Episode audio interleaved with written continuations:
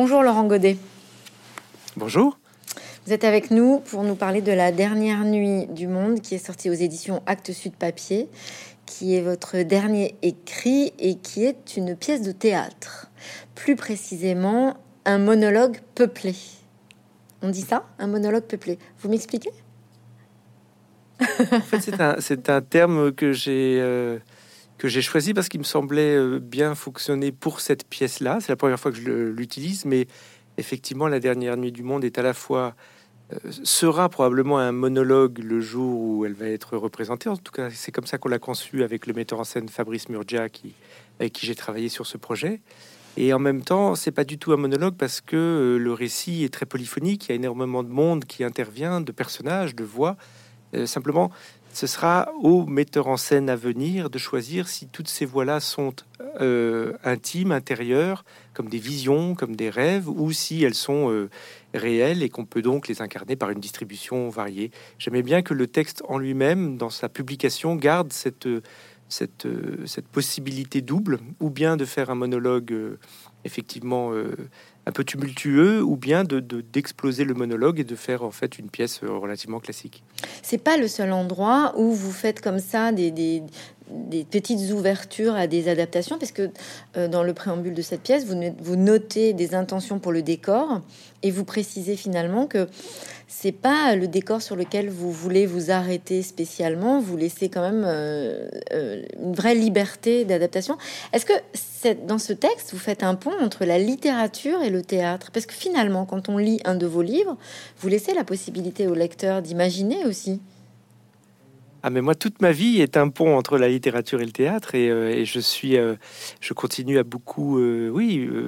c'est pas que je milite, c'est que je pense fondamentalement que ça n'est pas la même chose, mais que ce sont des espaces qui existent sur un territoire commun. On surétiquette les formes, je pense, et dans toute la chaîne du livre, c'est-à-dire à la fois parfois en s'auto-censurant en tant qu'écrivain, en disant tiens, puisque j'écris des romans, je ne peux pas écrire de poésie ou je ne saurais pas faire, jusqu'au rayon des libraires où effectivement cette classification cloisonne, je crois. Dans mon cas, par exemple, j'ai commencé par l'écriture de théâtre. Depuis que j'écris des romans, je n'ai jamais cessé d'écrire aussi du théâtre. J'ai ajouté à ça d'autres formes comme des nouvelles, de la poésie. Mon élan naturel voudrait que pour ceux qui ont envie de suivre mon chemin, quand ils poussent la porte d'une librairie, effectivement, je sois tout au même endroit, parce que tous ces textes sont connectés les uns aux autres. Parfois, ils ont été écrits en même temps, en alternance, mais dans la même période. Il y a des échos, certains textes ont influencé d'autres, et peu importe la forme. Donc, moi, je suis vraiment... fondamentalement du côté d'une... C'est un même fleuve. Alors après, il y a des spécificités, et c'est bien ces spécificités-là qui m'intéressent. Mais effectivement, moi, je suis partout de la même manière, bien sûr. Et oui, c'est ça qui m'intéresse. Vous écrivez en même temps et... Pardon, je vous en prie. Oui, j'ai toujours écrit, effectivement. J'ai toujours eu besoin d'avoir plusieurs chantiers en même temps. Alors... J'ai jamais fait deux romans en même temps parce que le roman, c'est quand même une plongée plus longue, c'est des objets plus lourds à manipuler pour moi. Mais par contre, avoir une grande forme au sens volume et des petites formes en même temps, ça oui. Donc j'ai toujours écrit ou un roman et des nouvelles en même temps, ou un roman et du théâtre en même temps. Et ça me fait beaucoup de bien. En fait, je constate que je me repose d'un chantier en passant à l'autre. Je crois vraiment que l'écriture a besoin de respiration et de temps mort. En fait, ce temps mort est un temps souvent gagné. Je crois qu'il faut laisser le manuscrit dormir dans un tiroir pendant des semaines parfois. Et comme j'ai du mal à ne rien faire, quand je suis dans cette phase-là, je préfère faire commencer autre chose ou continuer autre chose. Et finalement, j'avance assez bien comme ça. On parle de ça directement, et c'est intéressant parce que je trouve aussi que dans cette pièce de théâtre, comme dans vos écrits en général, il est beaucoup question du corps, de la souffrance du corps. Vous vous arrêtez souvent sur justement le rapport à la souffrance corporelle, l'effort. Alors effectivement, moi j'avais envie de vous demander comment vous écrivez. Est-ce que c'est une souffrance? Est-ce que c'est un effort? Physiquement, comment vous vivez l'écriture, Laurent Gaudé? C'est alors de manière musculaire, si je puis dire, parce qu'effectivement, je continue à être je suis un vieux dinosaure, et donc j'écris avec un stylo et des feuilles blanches, donc et C'est très très important pour moi, parce que je pense que je disais musculaire en rigolant, mais non, l'activité d'écrire est une activité de tension d'un certain nombre de muscles, et je ne peux pas écrire 8 heures d'affilée, ça n'est physiquement pas possible, j'ai mal partout dans le bras jusqu'au cou, et j'aime bien cette présence du corps dans l'écriture, alors qu'on a souvent tendance à voir l'écriture comme une sorte d'activité comme ça uniquement cérébrale et déconnectée du monde. Il y a un moment donné où moi j'aime bien y mettre un engagement physique. Ça me plaît. Puis de toute manière, c'est comme ça. C'est pas tout à fait choisi. Mais ce que vous dites sur le corps est aussi vrai. Si je peux enchaîner juste 2-3 mots là-dessus. Je pense que c'est un lien avec le théâtre aussi. C'est-à-dire que j'écris pour le corps, je m'en rends compte. Au fond, la finalité, quel que soit le texte, que ce soit un roman ou de la poésie ou une nouvelle, c'est pour que ce soit dit à voix haute à un moment donné. Et j'essaye d'écrire avec l'idée que, oui, il va y avoir un corps qui prendra en charge ces mots-là. J'aime bien cette idée. Particulièrement, donc, ce rapport au corps dans cette pièce de théâtre, il en est vraiment question, puisque cette histoire raconte, en fait, donc un personnage plus précisément, qui va se battre dans un groupe pour essayer de mettre en place la disparition de la nuit. Il est question du corps, puisque si on ne peut plus dormir, ou en tout cas plus de la même façon, avec un sommeil fractionné, le corps souffre. Donc, qu'est-ce qui s'est passé justement au fil de votre écriture pour arriver aujourd'hui à ce moment où il est vraiment question de remettre en cause le rythme du corps ? Alors là, pour le coup, je pense pas que ça soit tant dans ma vie ou dans mon chemin d'écriture que dans le monde qui nous entoure. Le point de départ, il est plus... pour moi, un constat en regardant la société dans laquelle on vit, et quand je dis la société dans laquelle on vit, c'est pas celle de la France et de notre hexagone, c'est ce grand, ce monde occidental, moderne, et même plus qu'occidental, qui manifestement depuis maintenant des décennies, attaque quelque chose de la nuit, et on le voit à travers divers exemples. Il y a, par exemple, tout le monde s'accorde à dire qu'il y a une baisse chronique du nombre d'heures de sommeil de génération en génération. Nous dormons moins que nos parents, et nos parents eux-mêmes dormaient moins que nos grands-parents. Il y a une sorte comme ça de diminution du sommeil. Il y a en écho à ça, il y a une activité nocturne de plus en plus grande, notamment le travail de nuit gagne du terrain sans cesse, et on le voit bien. En nous-mêmes, d'ailleurs, on est maintenant très désireux de pouvoir avoir toute chose à tout moment. Alors, en plus, avec un clic, ça facilite d'autant plus, mais quasiment sans penser que des gens travaillent, du coup. Il y a des gens qui travaillent dans des heures où nous, on est chez nous, on dort, où on a envie d'obtenir un livre, un film, etc. Et puis, il y a aussi la question de la luminosité, par exemple, en tout cas dans les grandes villes. Donc, moi, c'est tous ces aimants-là qui m'ont donné envie de parler de cet assaut que l'on fait à la nuit. La nuit, visiblement, est en train de devenir, non pas uniquement une sorte de cycle naturel à laquelle on se plierait, mais aussi un territoire de conquête possible. J'ai l'impression que notre monde regarde la nuit avec gourmandise, en se disant quand est-ce qu'on va trouver le moyen de se déployer tout entier là-dedans, parce que du coup, il y aura... ce sera formidable, on pourra travailler plus, on pourra gagner du temps pour ne rien faire si on a envie de ne rien faire, etc. etc. Et donc, effectivement, c'est le sujet de la pièce, en fait. C'est imaginer, dans une très légère anticipation, un monde dans lequel, effectivement, sommeil et nuit sont dissociés, et où, du coup, la nuit est un espace à conquérir. Et on retrouve donc, à mon sens, vraiment la trame de votre écriture depuis toujours, Laurent Gaudé. Il est question de sacrifice, de conquête, il est question de trahison, il est question d'amour, il est question aussi de surmenage du corps, de domptage du corps, qu'on veut absolument avoir en fait en force mais sourde pour pouvoir arriver à un but, vaincre quelque chose. Là, dans votre pièce, on se demande vaincre quoi d'ailleurs, mais ce personnage précisément, il a quel profil pour arriver à être à ce point batailleur pour cette conquête-là ? C'est quoi sa personnalité ? Alors en fait, oui, c'est un... Ça me semblait plus intéressant d'essayer de faire... Alors, le personnage s'appelle Gabor. C'est effectivement un personnage qui est directement impliqué dans l'avènement de cette nuit fractionnée. C'est comme ça qu'on appelle dans ce monde-là cette nuit qui ne sera plus uniquement une nuit de sommeil. Puisqu'en fait, on l'a pas dit, mais l'humanité a trouvé le moyen de prendre une pilule, un petit cachet, et de dormir 45 minutes en ayant le sentiment parfait d'avoir dormi une nuit complète. Donc, Gabor n'est pas un scientifique ni un chimiste. C'est pas lui qui a conçu cette pilule-là, mais il est aux côtés d'une femme politique très influente et à fond dans effectivement la lutte pour l'avènement de ce moment-là, parce qu'il y croit. Et ça me semblait être plus intéressant de faire en sorte qu'effectivement soit un personnage sincère. Et il y croit pour de bonnes raisons. Il y croit parce qu'il y voit le moyen de régler le problème du chômage, en fait. C'est-à-dire que avoir 2 fois plus de temps pour l'humanité, c'est d'avoir 2 fois plus de jobs et de boulot à fournir. Il faut trouver des gens qui travailleront dans ces heures-là, et donc tout le monde va pouvoir travailler. Lui, c'est cette boussole-là qu'il a. C'est au nom de cela qu'il croit à ce projet-là. Et donc, effectivement, il œuvre en tant qu'assistant de cette femme politique influente à sceller le protocole entre tous ces grands pays pour que la nuit fractionnée arrive. Et effectivement, je pense qu'au démarrage, il ne voit pas du tout tous les inconvénients de ce passage-là, et notamment tout ce que ça va faire au corps, effectivement.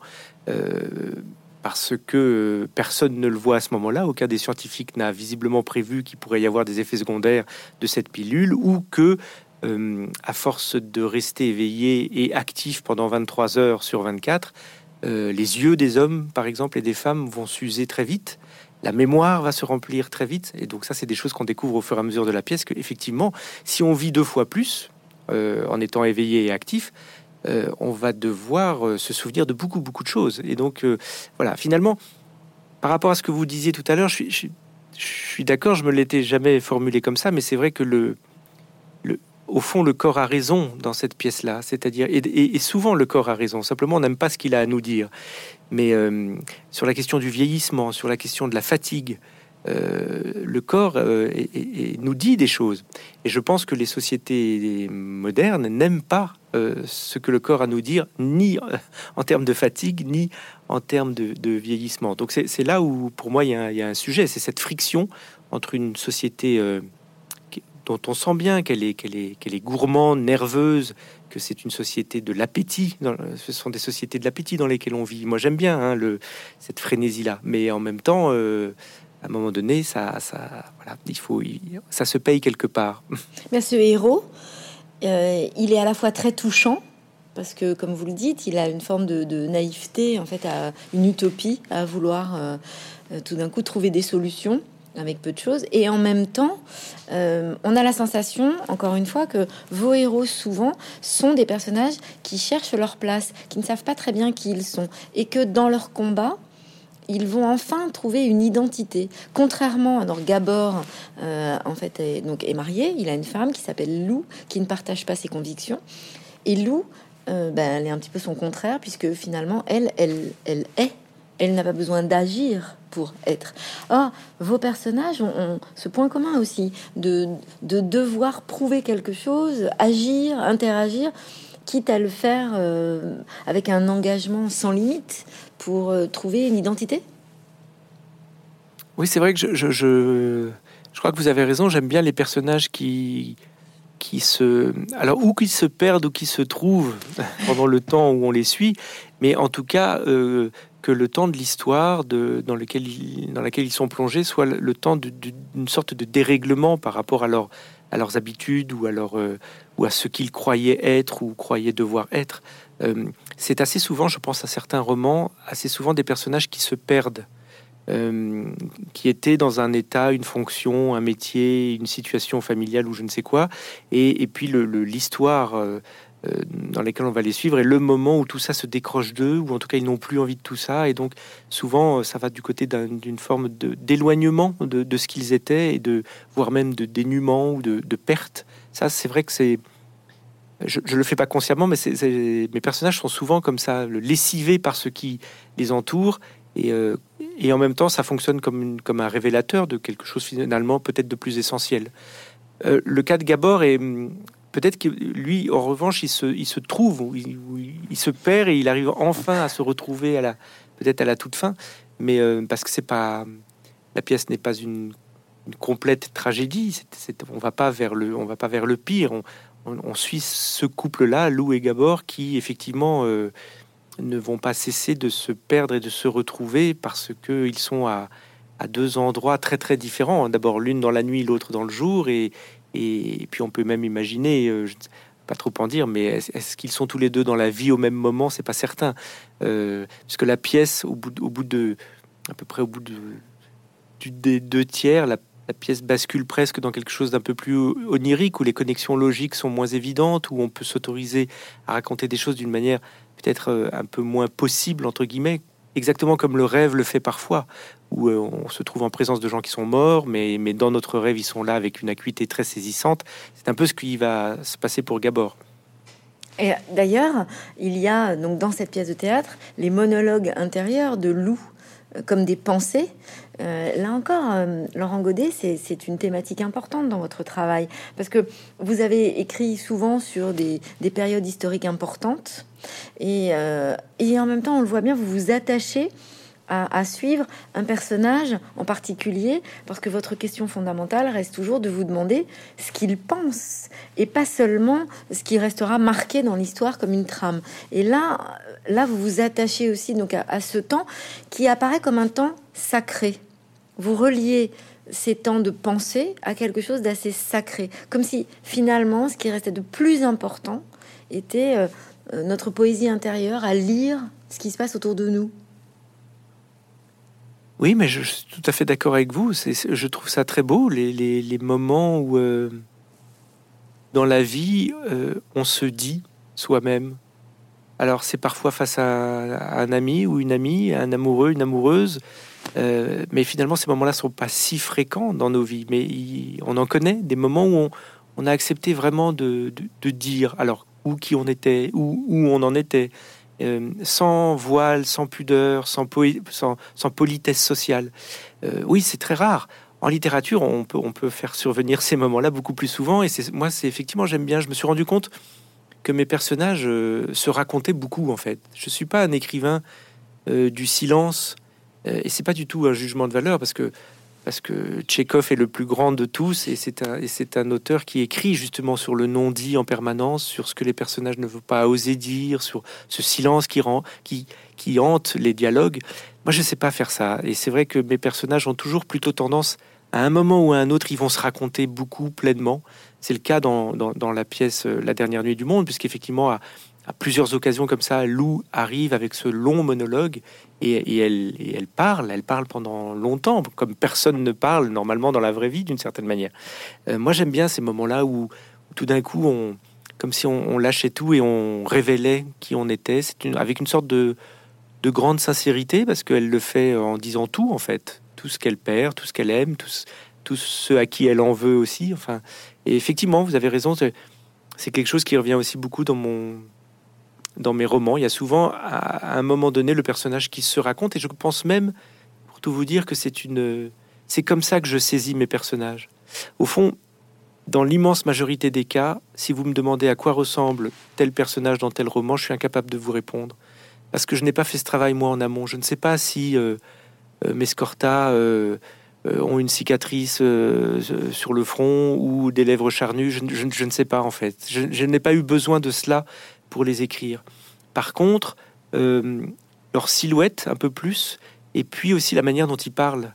Je pense à un roman que j'avais écrit il y a quelque temps qui s'appelle Ouragan, et qui commence par le monologue d'une vieille dame qui s'appelle Joséphine, et ça commence comme ça: moi, Joséphine Lingstilson, négresse depuis presque 100 ans, etc. etc. Quand j'ai trouvé le début de ce monologue, je me suis dit, je l'aime, à Joséphine. Je n'ai pas besoin de savoir à quoi elle ressemble. Je sais que c'est une femme qui parle comme ça. Et ça a suffi pour me faire entrer en elle et pour surtout la déployer. C'est-à-dire, du coup, cette voix-là, cette manière de parler, moi, j'avais envie de lui laisser de la place, et de plus en plus de place au fur et à mesure que j'écrivais le livre. Donc oui, la voix des personnages, c'est ce qui me mène à eux, en fait. Est-ce que vous êtes en dialogue permanent avec vos lecteurs de cette façon-là ? Non, pas permanent. Je suis beaucoup en... Avant cette longue période pénible que nous vivons, j'étais beaucoup en contact avec les lecteurs parce que ça fait 20 ans que je fais des rencontres en librairie, en médiathèque, en prison, dans les festivals. Donc effectivement, il y a les points de rencontre sont multiples. Et moi, si je le fais, c'est qu'il y a quelque chose en moi qui aime ça. J'aime bien. C'est extrêmement agréable. Et puis je trouve que c'est important aussi de le faire. Maintenant, c'est un dialogue qui est étrange parce qu'il porte toujours sur ce qui a été fait. Et donc, il est toujours décalé par rapport au moment où j'en suis, moi. C'est-à-dire que quand je rencontre les gens, ils me parlent de livres qui sont publiés, que j'ai terminés.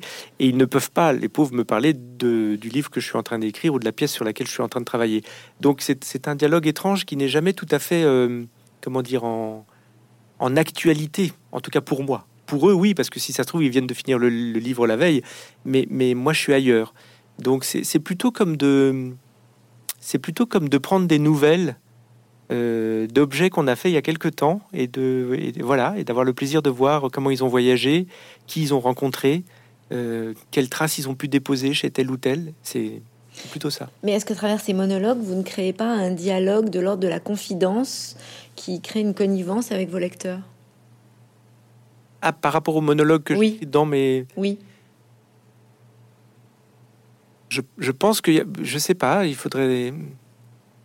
Est-ce que c'est votre façon de communiquer directement en fait avec d'autres, puisque vous vous livrez, comme vous l'avez dit tout à l'heure, comme une conversation avec quelqu'un ? Oui, en tout cas, il y a peut-être un plaisir pour le lecteur de voir un personnage s'ouvrir tout entier, et donc de pouvoir être en empathie avec tout ce qu'il est, puisqu'il dit tout ce qu'il est. Alors, effectivement, j'ai assez peu de personnages qui... Mon éditeur m'a dit ça un jour... tes personnages mentent très peu, en fait. Et effectivement, ils ont plutôt tendance à un moment donné ou à un autre, à révéler ce qu'ils sont. Et pas à être dans la torsion. Et... Alors, encore une fois, là, il n'y a pas de jugement moral de ma part. C'est autre chose. C'est une position au monde et dans l'écriture. Voilà, moi, j'ai envie de ça dans l'écriture. J'ai envie que ça dise, que ça raconte, que ça laisse tomber les barrières et que tout s'ouvre. Donc, peut-être que les lecteurs ressentent cette sincérité du personnage et que c'est une manière efficace pour eux de rentrer du coup dans leur regard. Alors, on le disait, votre pièce de théâtre s'attaque quand même à un sujet qui est le sujet majeur de l'homme, c'est-à-dire gagner du temps. C'est un peu un Graal quand même. C'est aussi ne pas vieillir. C'est aussi finalement, ça fait écho à l'enfance qui ne veut pas aller se coucher pour profiter encore de ce qui se dit à table. C'est s'attaquer au sacré. Oui, vous avez parlé tout à l'heure du sacré. J'ai pas.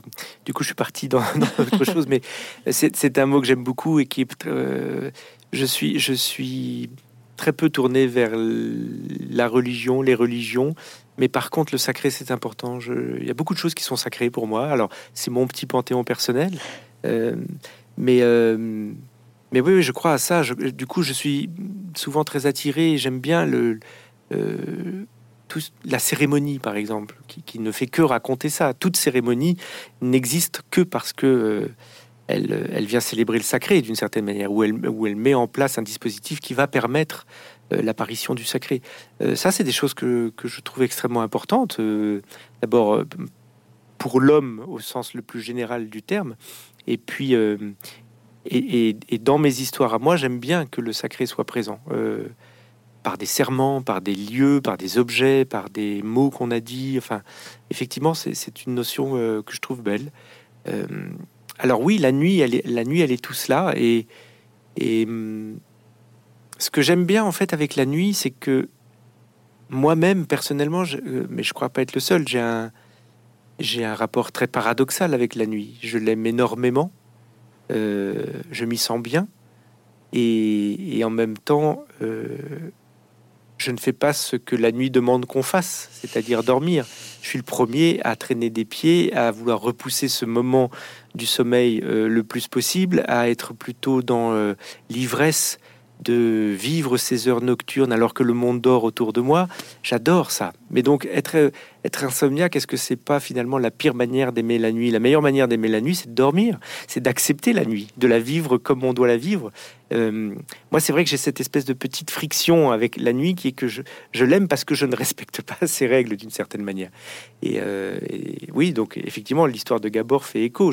Il y a en moi aussi quelque chose qui aime repousser la nuit. Mais c'est vraiment le Graal hein, d'avoir absolument de profiter du temps à chaque seconde et de rester dans un présent, même s'il est complètement faux, puisqu'il est question de ça quand même aussi, de quelque chose de fabriqué, de sur mesure, qui est dompté, on le disait tout à l'heure. Mais malgré tout, c'est la quête absolue de l'homme, non ?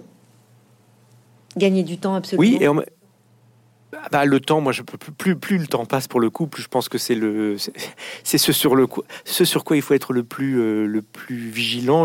J'ai envie d'être de plus en plus jaloux de mon temps, et je pense que ça va s'accentuer encore avec les années qui continueront de passer, je l'espère. Oui, non, bien sûr, c'est notre bien le plus précieux. En même temps, il ne fait pas de doute que l'humanité n'a aucune sagesse vis-à-vis de cela.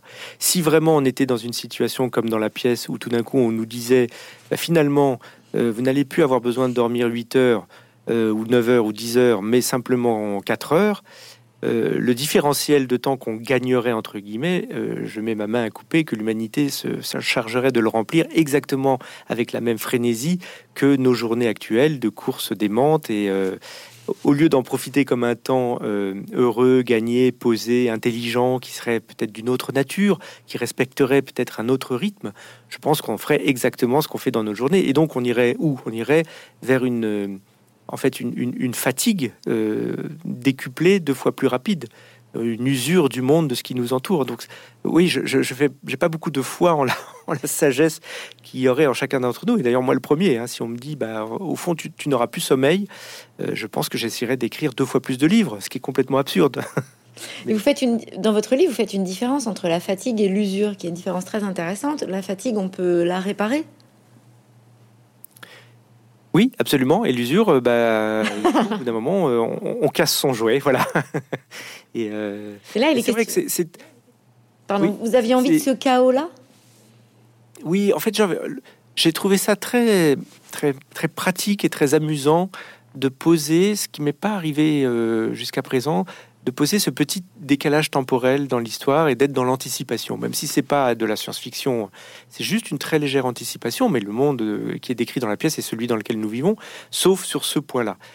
Et parce qu'au fond, je trouve que ça fait vibrer du coup les propos des personnages avec le monde d'aujourd'hui. On se rend compte que ce qu'on dit là en ce moment, tous les deux, de la nuit, de notre rapport à l'appétit, finalement, on pourrait le dire de la planète. Et à ce moment-là, on serait plus du tout dans l'anticipation, on serait dans la description très précise de ce que nous avons fait depuis 10, 20, 30 ans. Mais c'est pareil. C'est-à-dire le refus de jouer le jeu du sacré sur des lieux, par exemple, sur des sites, sur des forêts, sur des océans. Et avec toutes les conséquences que ça a, c'est-à-dire, on sait que dans les sociétés premières, quand quelque chose était sacré, on ne jouait pas avec. C'est-à-dire que on pourrait le poser ça, que effectivement il y a un certain nombre d'endroits qui sont sacrés, et donc on déroute les bateaux, on ne passe pas au-dessus avec les avions. C'est sacré, c'est-à-dire que ça doit être respecté dans son unicité et sa magie un peu étrange. Et surtout, on n'y va pas, tout simplement. C'est des choses qui n'existent pas. On voit à quel point on a chassé le sacré partout où on est passé. Sur l'usure, c'est pareil. L'écologie nous le dit en permanence, on a usé la planète, on est en train de continuer à le faire. Donc oui, j'aimais bien ce petit recours à l'anticipation, parce que je crois qu'il permet de faire vibrer. Et puis je pense aussi que dans les scènes du début de la pièce, finalement, on a une sorte d'écho de ce qu'on a vécu avec le début de cette pandémie, le discours scientifique, comment est-ce qu'il vient s'inscrire dans un débat de société ou pas.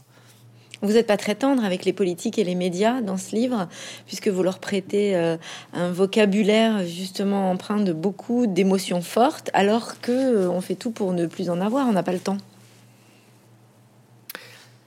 Non, je suis pas très tendre parce que, alors là, c'est une pièce de théâtre, c'est aussi un rapport que j'ai envie d'aller chercher avec le public. J'ai envie que ça rie un peu aussi, qu'on soit dans cette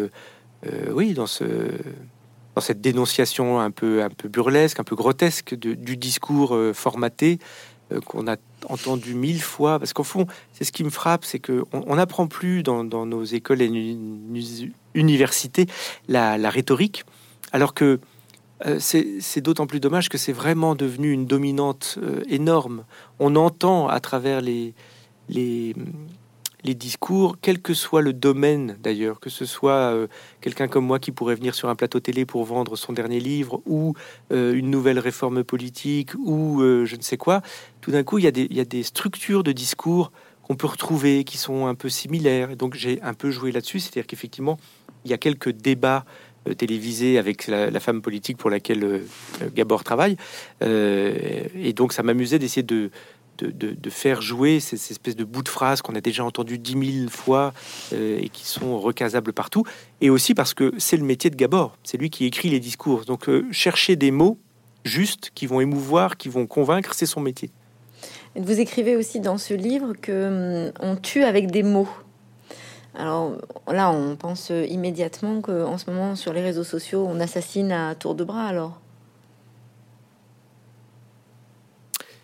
On parlait du sacré. Moi, je crois que les mots ont un sens, ils ont une force et ils ont un pouvoir.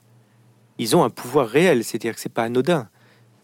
À travers l'insulte ou autre chose d'ailleurs, ou la célébration ou la promesse, ces choses-là, enfin pour moi, ont du poids. Donc effectivement, oui, on peut tuer avec quelqu'un avec des mots, c'est certain. Moi, je suis fils de psychanalyste, j'ai entendu ça toute mon enfance.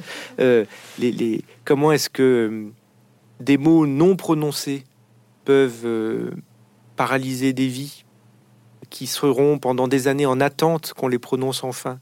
Ou comment est-ce que des mots violents prononcés font des marques et des cicatrices qui mettront un temps infini à disparaître si elles arrivent à disparaître? Oui, ça j'y crois parce que, encore une fois, j'ai entendu ça toute ma vie.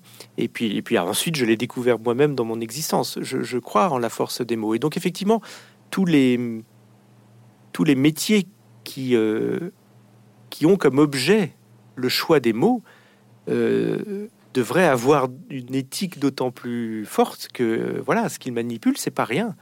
Et le populisme le sait très bien, d'ailleurs, puisque... Enfin, voilà. Il y a beaucoup d'autres endroits où vous parlez des mots, du vocabulaire, du langage, quand justement Gabor et Lou ne s'entendent pas, au sens premier du terme, parce qu'ils ne parlent pas la même langue. Oui, et puis c'est un couple qui, effectivement... Je voulais que ce soit un couple qu'on voit. Il y a quelques scènes au début de la pièce où on les voit dans leur bonheur, notamment le moment où ils ont cette espèce de jeu où ils font des listes des choses qu'ils aiment ou des choses qu'ils aiment pas. Enfin, donc on sent que c'est un couple. J'espère qu'on sent que c'est un couple qui s'aime et qui quand ça va trouve des moments vraiment heureux et de partage. Mais en même temps, il y a cette espèce de chose qui les éloigne, qui est que Gabor est dans une dynamique de travail et de tension vers ce projet de la nuit fragmentée que Lou ne partage absolument pas. Et donc, effectivement, là, il y a une espèce de fossé qui se creuse et qui va amener à une séparation réelle, à la fois physique et peut-être même un peu amoureuse pendant un temps, en tout cas. C'est intéressant parce qu'ils n'ont pas le même langage, le même vocabulaire. Là, il est vraiment question de mots. On voit bien que leur lien existe ou n'existe pas grâce ou avec des mots. Oui, mais moi, c'est ce que j'adore au théâtre, c'est que... C'était une petite digression, mais on n'a que ça au théâtre. C'est-à-dire que... vous allez me dire que dans un roman aussi, mais ce que je veux dire, c'est qu'au théâtre, le seul outil de travail pour l'auteur, c'est qu'est-ce que les personnages vont dire et qu'est-ce qu'ils ne vont pas dire. On peut faire entrer le silence dans la question, mais c'est au fond qui va prononcer quel mot à quel moment. Et puis aussi ce que vous décrivez, c'est-à-dire la nature de parler de chacun des deux. Est-ce qu'ils parlent pareil? Est-ce qu'ils s'entendent? Est-ce qu'ils ne s'entendent pas? Est-ce que... voilà. Mais on n'a pas le recours à la voix narrative, on n'a pas cette manière d'englober le personnage dans un flux narratif qui permettrait de dire ce qu'il pense alors que le personnage ne le dit pas, ou de juger le personnage tandis qu'il fait telle ou telle chose. Non, on a que la parole. Et moi, c'est quelque chose que j'adore, parce que du coup, effectivement, la seule chose qui habille le plateau théâtral, c'est le corps des comédiens et la parole. Il n'y a pas d'autre outil. Il y a, dans cette pièce de théâtre aussi, il y a la force du groupe. Il y a un autre mot qui revient beaucoup. Il y a le temps et puis il y a aussi le mot liberté dans cette pièce de théâtre. Et donc, il y a d'un côté cette femme qui incarne le pouvoir, qui est suivie par Gabor, et donc qui vend un avenir tout d'un coup très moderne, très avancé. Et puis, évidemment, il y a un autre groupe militant contre, donc pour la nuit noire. Et le mot liberté revient souvent donc dans les deux cas. Et ce qui est intéressant aussi, c'est que vous soulignez le fait que ceux qui proposent cette première idée de supprimer la nuit sont certains de le faire sans violence. Et on voit bien que ceux qui ne sont pas d'accord n'auront pas d'autre défense que les armes et le sang, finalement, pour se faire entendre. Donc, cette pièce de théâtre, elle aborde vraiment ce sujet de c'est quoi la liberté, comment on se débrouille pour la faire avancer ensemble. Oui, et puis c'était le... Enfin, le jeu, c'est le jeu. C'est-à-dire que je mets en place un univers légèrement anticipé. Il y a cet événement de la suppression de la nuit, en tout cas telle qu'on la connaît aujourd'hui, c'est-à-dire d'une nuit dans laquelle on dort. Donc ensuite, il faut aller au bout de la réflexion, ou en tout cas de l'imagination. Moi, j'adore ça. C'est-à-dire qu'à partir du moment où on pose un monde, il faut le pousser jusque dans sa logique à lui. Donc... Voilà, si vraiment ce monde-là existe, est-ce que tout le monde est d'accord ? Ceux qui ne sont pas d'accord avec ce qui se passe, comment est-ce qu'ils parleraient, justement, puisqu'on parlait de la parole, comment est-ce qu'ils surgissent ? Est-ce que c'est juste... voilà, donc effectivement, je pense qu'il y aurait immédiatement des groupuscules qui viendraient apporter une voix discordante, et d'ailleurs peut-être heureusement. Donc là, j'ai imaginé qu'il s'agissait d'un mouvement nuit noire, effectivement, qui, eux, veulent revenir en arrière, ou en tout cas, veulent détruire cette luminosité permanente. Mais oui, bien sûr, la question de la liberté est essentielle et elle a à voir avec la nuit, parce que je pense que la nuit est un espace de liberté, comment dire, particulièrement sur la question du regard social, en fait. C'est ce que dit Michaël Foessel dans son très beau livre qui s'appelle La Nuit, Vivre sans témoin. Et je suis tout à fait d'accord avec lui, c'est-à-dire que probablement il y a dans l'expérience nocturne quelque chose qui nous libère à la fois de la politesse sociale, des conventions sociales et tout simplement du regard et de la fixation identitaire. Quand on est dans la nuit, que ce soit dans une boîte de nuit si vous avez envie de sortir, ou que ce soit en train de marcher sur un trottoir, vous n'êtes pas forcément celui que vous êtes le jour. Vous pouvez décider de ne plus l'être. Soit parce que vous ne dites à personne qui vous êtes, soit parce que personne ne vous le pose la question. D'ailleurs, ce sont des espaces que les sociétés ont toujours ménagés où on pouvait être un peu autre. Et cette liberté, elle est essentielle. Et d'ailleurs, ce qui est très saisissant, c'est qu'elle se rejoue dans le rêve. Même sans sortir dehors, le rêve est un espace... Alors, je ne sais pas si il faudrait dire liberté, ou en tout cas de vérité vis-à-vis de ce qu'on est. Et là, je parle à la fois effectivement de cette prise de parole de l'inconscient à travers le rêve. On sait qu'on n'est pas jugé, on sait que personne ne le sait. Et là, tout d'un coup, se déploie notre monde intérieur dans toute sa complexité, nos pulsions, notre grouillement, nos tiraillements qui passent filtrés par le rêve, si on peut dire ça comme ça. Donc oui, je pense que la nuit a à voir avec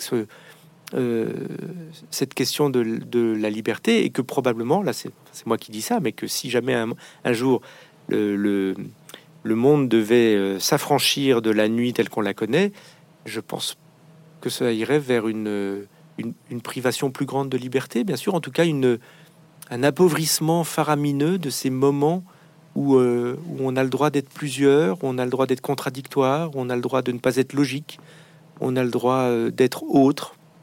Parce que la nuit, c'est tout ça. C'est un endroit dans lequel il y a moins de codes, de cases, puisque vous faites dire à ce personnage politique, donc à cette femme, que finalement il faut des lois, il faut cadrer, il faut formater.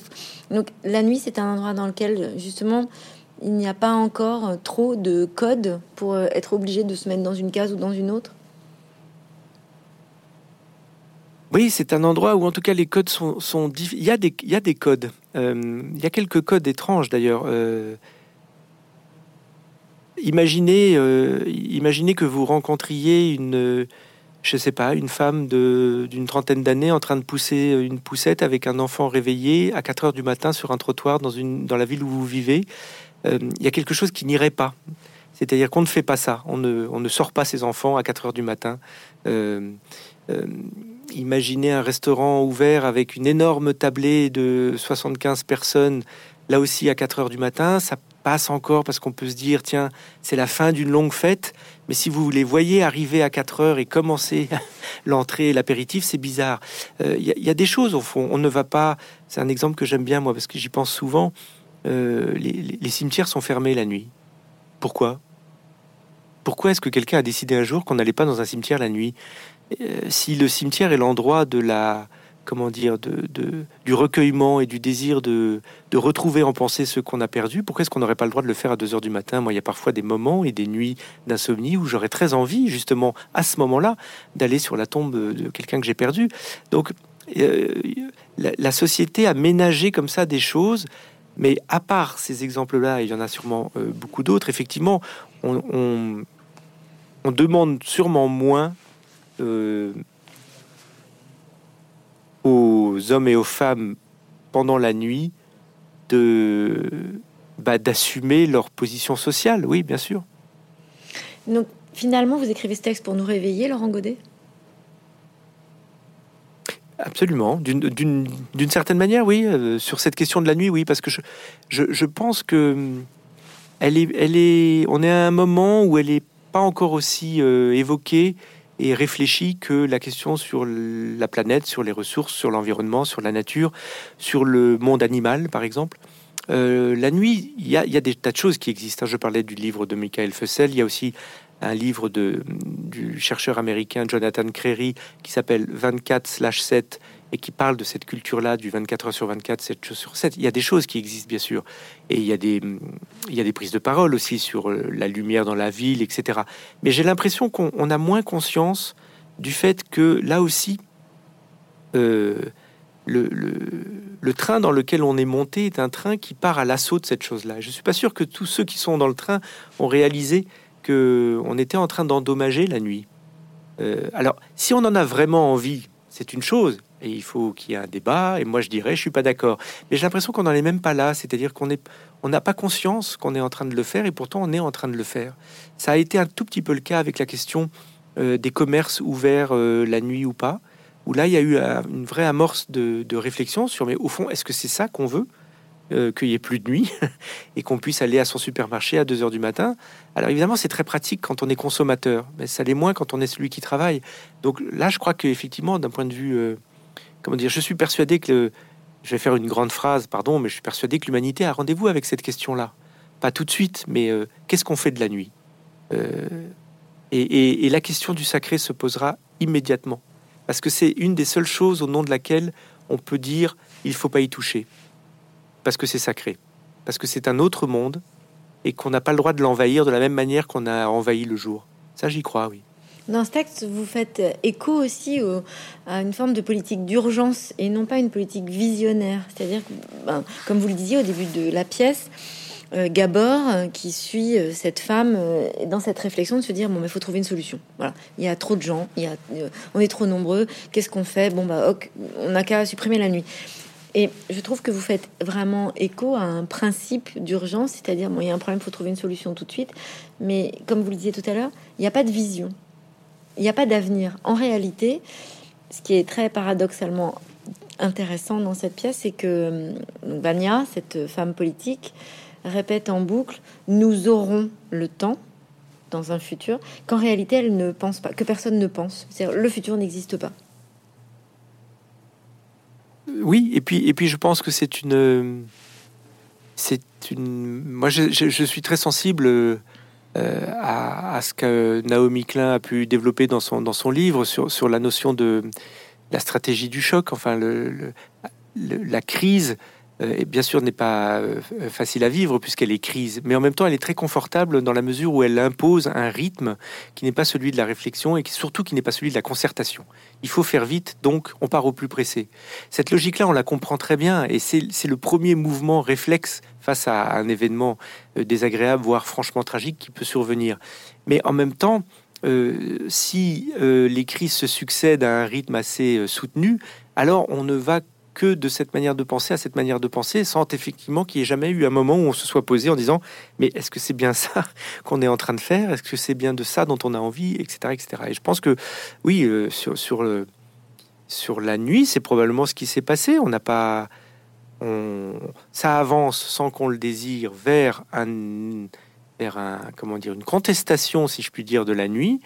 Et tant qu'il n'y aura pas une crise, on ne prendra pas le temps de dire « Mais attendez, mais vous vous rendez compte, en fait, ça fait 20 ans qu'on avance là-dessus comme ça. » Et effectivement, dans la pièce, alors par satire et parce que j'ai envie qu'il y ait certaines scènes où ce soit presque, enfin pas franchement comique, mais un peu drôle, un peu grinçant, c'est le discours scientifique qui porte cette chose-là. C'est-à-dire que plutôt que de réfléchir en amont en disant qu'est-ce qu'on fait, est-ce qu'on est bien sûr que ce soit une bonne idée de supprimer la nuit, la réponse dans la pièce du discours scientifique, c'est il n'y a pas de problème, on fera une pilule meilleure qui aura moins d'effets secondaires. Ça, je crois aussi que c'est quelque chose... qui vient pas de nulle part, on entend ça. Alors aujourd'hui, avec le problème de la pandémie, mais cette espèce de course en avant en disant on règle le problème et s'il y a un deuxième problème dans le problème, on le réglera après et on avancera en réglant les problèmes au fur et à mesure. Mais finalement, c'est une course. Et oui. C'est un vocabulaire assez guerrier finalement, parce que c'est le principe d'une guerre en disant on fait un barrage et puis et même dans un vocabulaire guerrier, il y aurait plus de stratégie. Donc c'est presque... Oui, absolument. Et puis, alors dans ma pièce, c'est à la fois guerrier et médical. Oui. C'est-à-dire que finalement, prendre une pilule pour dire j'ai plus besoin de la nuit, c'est comme si la nuit était une maladie, ce qui n'est pas le cas. Enfin, je veux dire, oui. C'est pas du tout le cas. C'est comme si l'humanité avait décrété qu'elle avait réglé le problème de la nuit.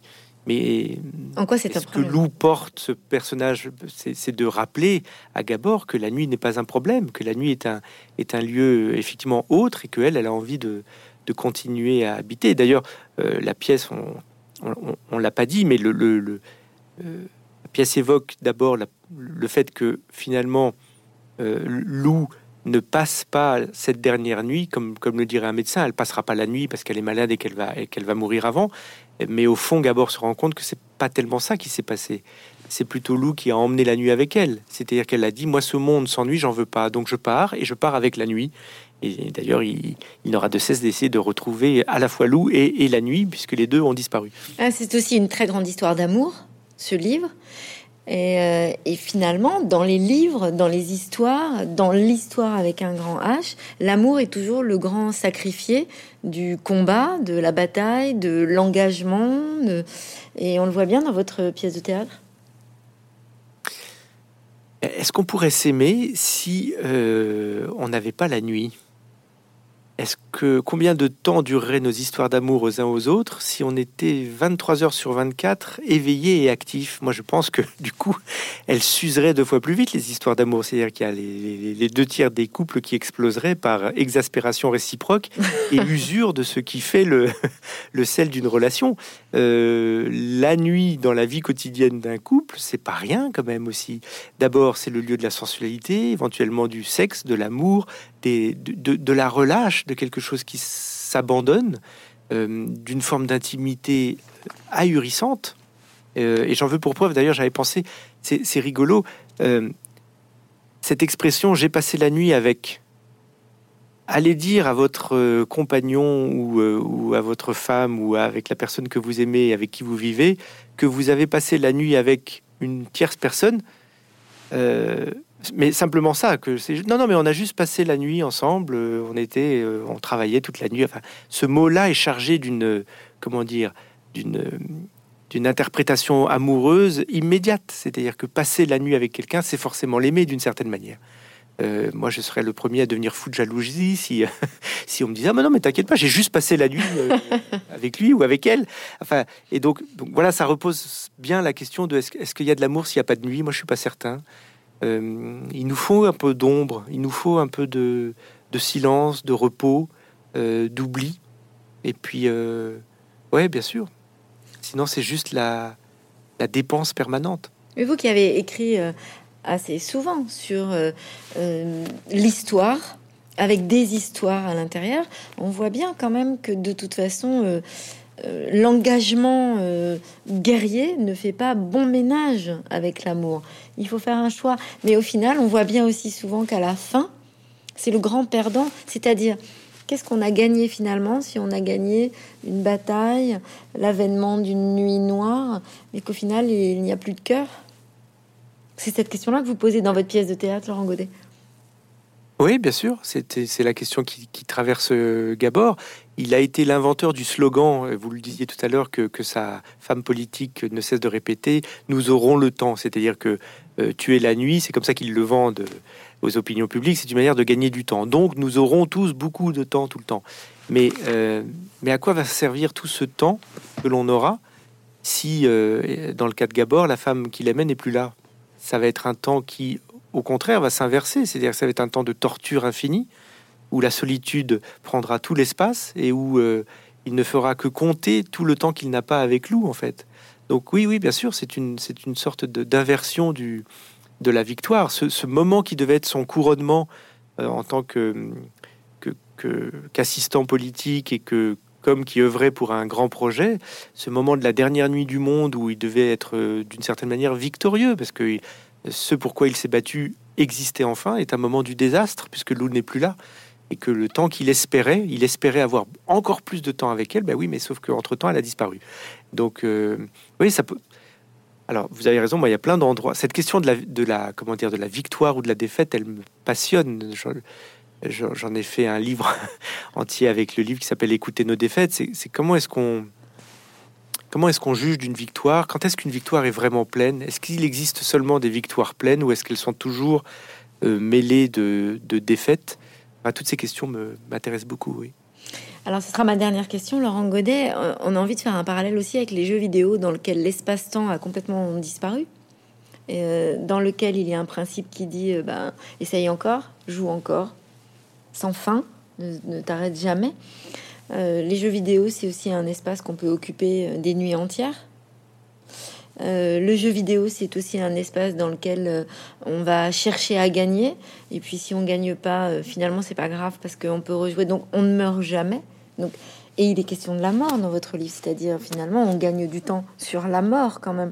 Donc, est-ce que vous a traversé ce point-là en écrivant votre pièce de théâtre ? Non, pas spécifiquement sur les jeux vidéo parce que je les connais trop mal et je suis pas personnellement dans cette addiction-là. Je connais un peu et je vois bien le rapport au temps que ça induit souvent, effectivement. Mais j'allais dire que cette chose-là, on la retrouve à plein d'endroits différents. Par exemple, la forme narrative de la série qui a explosé et qui aujourd'hui règne un peu sur nos structures narratives. C'est la même chose. On a tous éprouvé à quel point il est difficile d'arrêter une série. Il y a un truc addictif terrible et d'ailleurs qui est formidable. Moi, je suis tout à fait client et j'adore ça. Mais c'est la même chose au sens où c'est le fantasme de pouvoir peut-être étirer encore un peu l'objet au maximum et créer finalement un objet qui serait presque sans fin par rapport à un film de 2 heures. La série joue avec la question de la fin FIN, de la limite, en disant mais au fond cette histoire, tu vas voir, je vais peut-être pouvoir te la raconter pendant 10 saisons, 12 saisons, pendant peut-être tout le temps de ta vie, parce que on arrivera peut-être un jour à une série qui aura accompagné une génération entière de ses 18 ans à ses 80 ans, peut-être bien. Hein.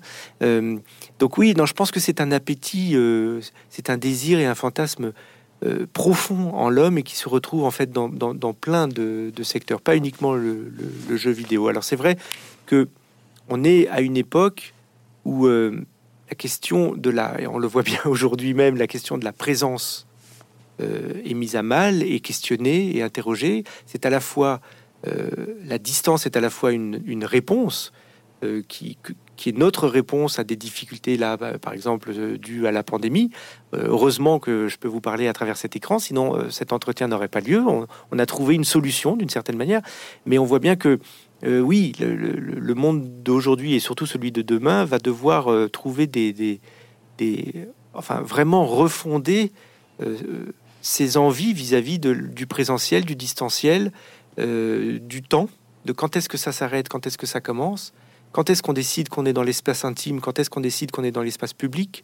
Quand est-ce que je suis quelqu'un qui donne ce qu'il est à mon travail, aux autres? Et quand est-ce que je décide que ça s'arrête et que là, je ne donne plus rien à personne, sauf à moi-même et à ceux que j'aime? Toutes ces questions, en fait, qui ont l'air d'une banalité totale et extrêmement simple, je crois qu'on voit bien que dans nos vies, elles se posent de manière extrêmement concrète parce qu'elles se résument à un geste. Quand est-ce que j'éteins? Quand est-ce que j'allume? Quand est-ce que je réponds? Quand est-ce que je ne réponds pas? Quand est-ce que je suis là? Quand est-ce que je ne suis pas là? Et au fond, elles sont absolument fondamentales et elles sont très, très, très compliquées. Donc oui, je pense que le théâtre a tout intérêt à s'en emparer, les romans aussi, et qu'il faut raconter cette chose-là parce que c'est une chose qui n'est pas encore tout à fait... pris forme de manière définitive et qui en même temps envahit déjà beaucoup nos vies. Donc oui, je crois que la littérature a sûrement quelque chose à dire là-dessus. Est-ce qu'avec les jeux vidéo, qu'on a ouvert la porte à un monde virtuel dans lequel on peut être, se plonger, imaginer, tout à fait indépendamment de la nature? Et est-ce que finalement, votre pièce de théâtre, c'est cet écho-là qui dit... en fait, on pourrait quand même être tenté de basculer dans cette action qu'on vit par procuration, mais qui est qu'on plonge virtuellement dans un monde. Alors, je pense aussi, vous savez, aux jeux dans lesquels on a des casques et on a vraiment une réalité différente. Moi non plus, je suis pas très calée, mais vous voyez, en fait, dans ce goût tout d'un coup de pouvoir maîtriser non seulement le temps, mais aussi l'espace. Que le monde d'aujourd'hui est un monde qui a la possibilité de questionner l'espace de manière tout à fait neuve, et les espaces, en fait, effectivement, réels, virtuels, imaginés, en 3D, pas en 3D, enfin, oui, bien sûr, ça va se démultiplier, mais encore une fois, je crois qu'on tombe très souvent sur le jeu vidéo parce qu'il cristallise ces choses-là, mais il n'en est pas le coupable. Le coupable, c'est en nous. Je pense que, si vous voulez, moi ça me frappe. Ça m'a toujours beaucoup frappé lors de mes voyages dans des coins du monde un peu plus accidentés, un peu plus durs que là où je vis. Et je pense à mes voyages en Haïti, à un voyage plus récent au Bangladesh. Je pense que un des mouvements vraiment sur le long terme de l'humanité, en tout cas de nos pays occidentaux, modernes, etc., c'est de s'éloigner de la matière. Et je suis pas certain que ce soit une très bonne chose. Ça l'est, mais c'est pas une valeur en soi de s'éloigner de la matière. Et quand je dis s'éloigner de la matière, c'est très concret, hein. La plupart d'entre nous ne sait pas très bien comment fonctionne l'immense majorité des objets qu'il utilise. Moi, vous me faites soulever le capot d'une voiture, je ne sais pas comment ça marche, je ne sais pas le réparer. Vous ouvrez un ordinateur, je ne sais pas comment ça marche. Donc en fait, j'utilise en permanence dans ma vie, dans mes journées, des objets que je ne saurais ni construire, que je ne sais pas réparer. Et voilà, je suis très éloigné en fait du réel. Vous voyez ce que je veux dire? Oui. Et ça va aussi avec les matières premières. Notre rapport aux morts, par exemple, nous a considérablement éloigné de la matière. On ne sait plus ce que c'est qu'un corps mort. On n'en voit quasiment plus dans notre intimité. Il n'y a plus de veillées mortuaires dans nos grandes villes. Toutes ces choses-là vont dans le même sens. Quand dans mes voyages, effectivement, on retrouve tout d'un coup le surgissement très présent j'appelle ça la matière, c'est pas très joli, mais les étals de boucher ne sont pas faites de la même manière. On voit les boyaux des animaux, on les tue sous vos yeux. Ces choses-là n'existent plus dans nos sociétés. Donc, je le mets tout ça dans le grand sac de l'éloignement de la matière. Et effectivement, ça pose une question. C'est que d'abord, il n'y a pas forcément de vertu à ça. Parce que c'est très beau d'être près de la matière aussi. C'est très beau de savoir faire les choses de ses mains et d'avoir un contact direct avec cette chose-là. Et puis surtout, ça pose la question de... Mais alors, qui va savoir le faire si c'est pas nous? Est-ce qu'on va vers une société où il y aurait deux humanités, hein, ceux qui, comme moi, savent utiliser un ordinateur mais pas le construire, et puis les petites mains derrière qui le construisent, et qui a le pouvoir? Alors, est-ce que c'est moi qui sais cliquer, ou est-ce que c'est celui qui sait parler le langage des ordinateurs, si je puis dire? Bon, tout ça va redessiner à la fois des rapports de force et je pense que c'est assez passionnant, mais on a tort de penser que cet éloignement est une qualité en soi. Merci beaucoup, Laurent Gaudé.